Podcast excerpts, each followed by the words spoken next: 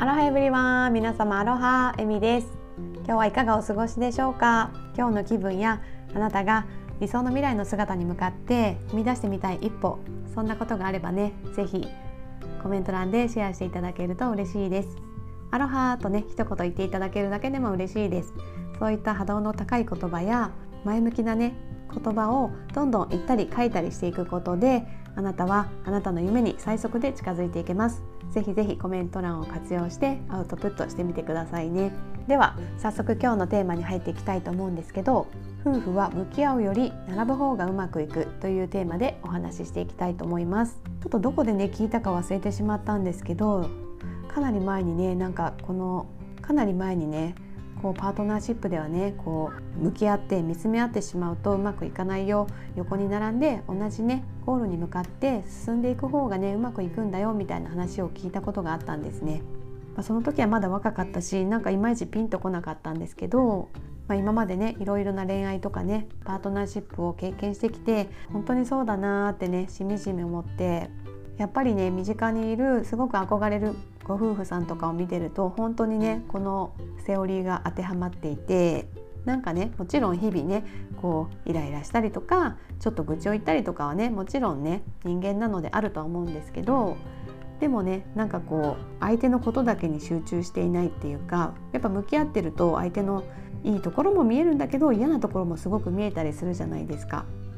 でもそうじゃなくてやっぱりうまくいってる夫婦さんっていうのは、まあ、あの向かっていくね大まかな道筋というかゴールはあの常にね確認し合ってこうシェアし合ってるんですけどそれ以外のところはねもうあまりね干渉しないっていうか気にしないっていう感じで、まあ、そのねお互いがその目標の方を向いてるのでこうテーブルでね向かい合ってるような感じじゃないから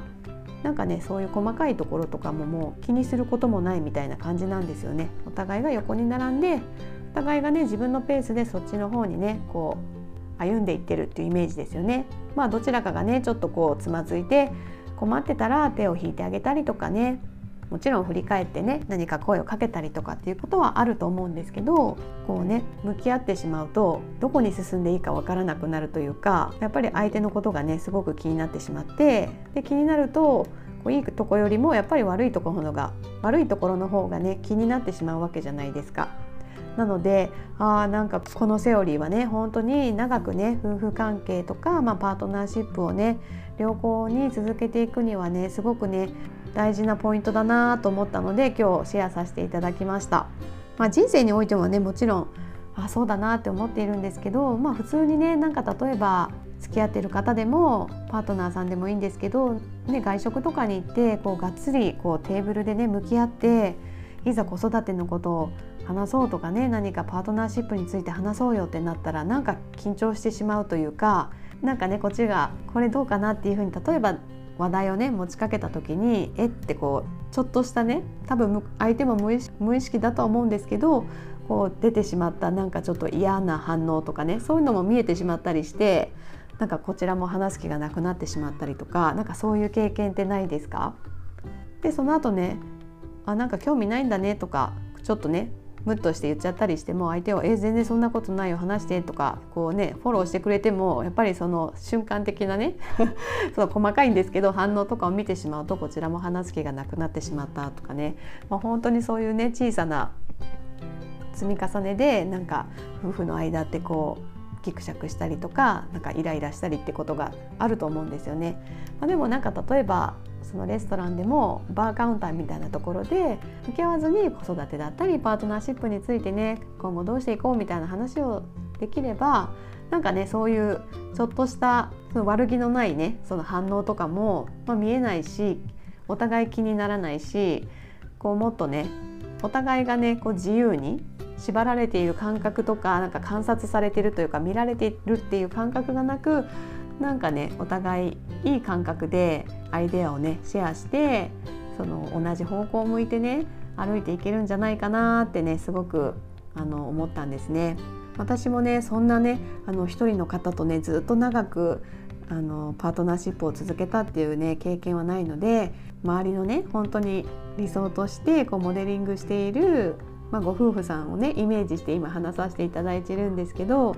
私もねまたあの近い将来にまあ、誰かねパートナーを選ぶとしたらなんかねそういう風なあの関わり方ができる人を選びたいなとも思っているしやっぱりね進む方向大まかなねそう細かいことまで全部同じである必要はなくて、まあ、大まかな方向性とか道筋をねシェアできて、まあ、お互いのことを尊敬し合ってねこう手をつないでというか、まあ、横に並んで進んでいけるようなねなんかそういった自立したパートナーシップをね是非やってみたいなと思っています。まあ、やってみたらねまたきっといろいろねあの揉まれて痛い思いもしてね悲しんだりいろいろあると思うんですけどでもねなんかそういった体験もまたしてみたいなとねやっぱり春だとねそういう思いが強まりますよね。